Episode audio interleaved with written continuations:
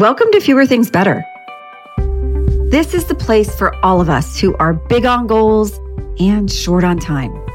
Together, we'll explore smart, simple ideas on how to retrain your brain and unlock your life. I'm your host, Kristen Graham. Let's get started.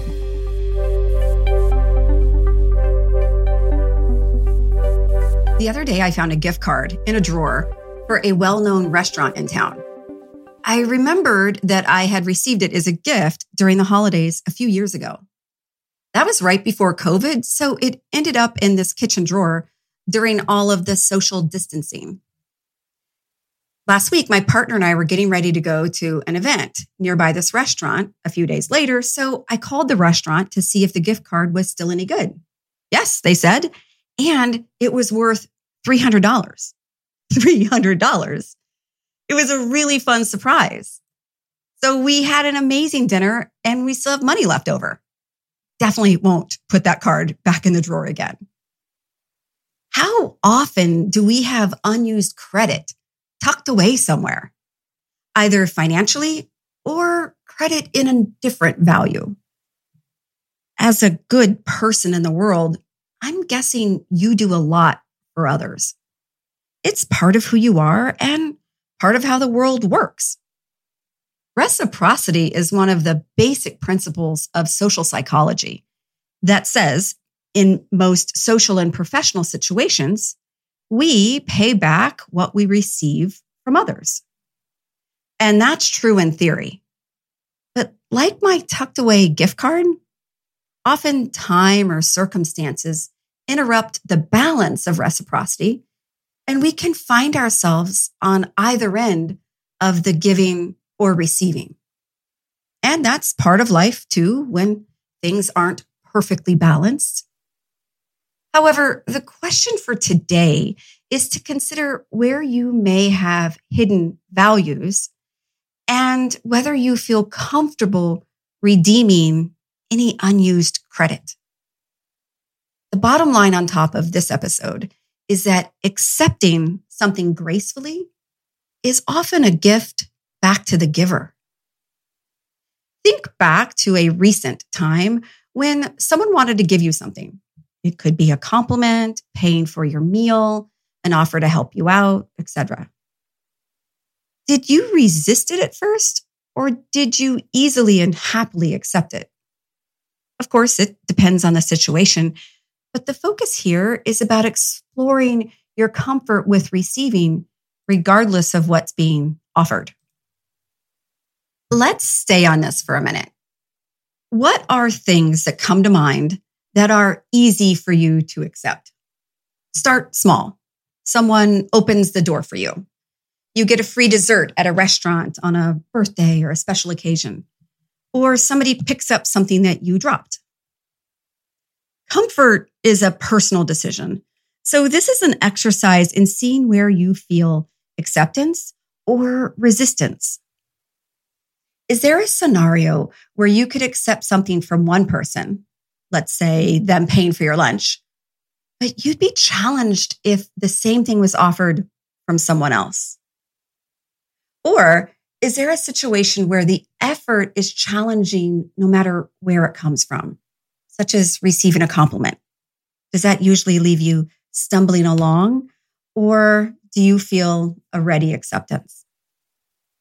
And when you do offer thanks, are you able to do it quickly? saying something like, Thank you so much for buying my meal. Or I really appreciate your help with this. Is that done in a succinct, sincere way in recognizing the gesture or the gift? If you find that saying thanks is hard for you to find the words, or you tend to overthink people, or maybe you make a mental tally so you're sure to return the effort in kind. These are signals to explore about how you value the effort or how you value yourself. Let's return to the gift card example. Is there an area in your life where you often give something freely and easily? Perhaps it's babysitting for others or volunteering for a certain event or cause or lending a hand at work or school with projects? Do you let others do for you in the same way in which you do? Insert whatever example is most relevant here. Would you accept a ride to the airport, for example? Okay, maybe you would. Would you ask for a ride? Oh, does that start to get more uncomfortable? Asking versus receiving what's offered? Accepting is one thing, but asking to redeem store credit from others is often more challenging, even if it's been out of balance, not in your favor for a while. I was talking with a former colleague recently, and he was sharing steps he's taking to update his LinkedIn profile. After some nudging from me, which I'll call encouragement, he reached out to several people to ask them to write a recommendation for him.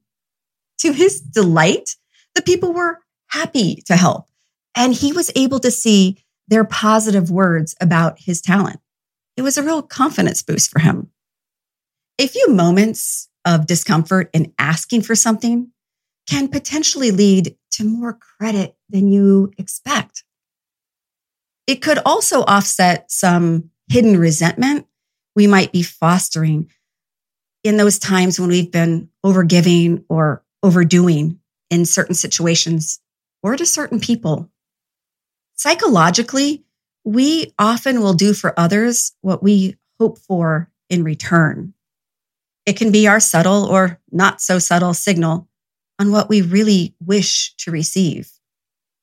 And this can be a slippery space. Expectations often lead to future resentments. So if you know you have store credit somewhere, whether it's actual or emotional credit, Either find a way to redeem it or find a way to release it.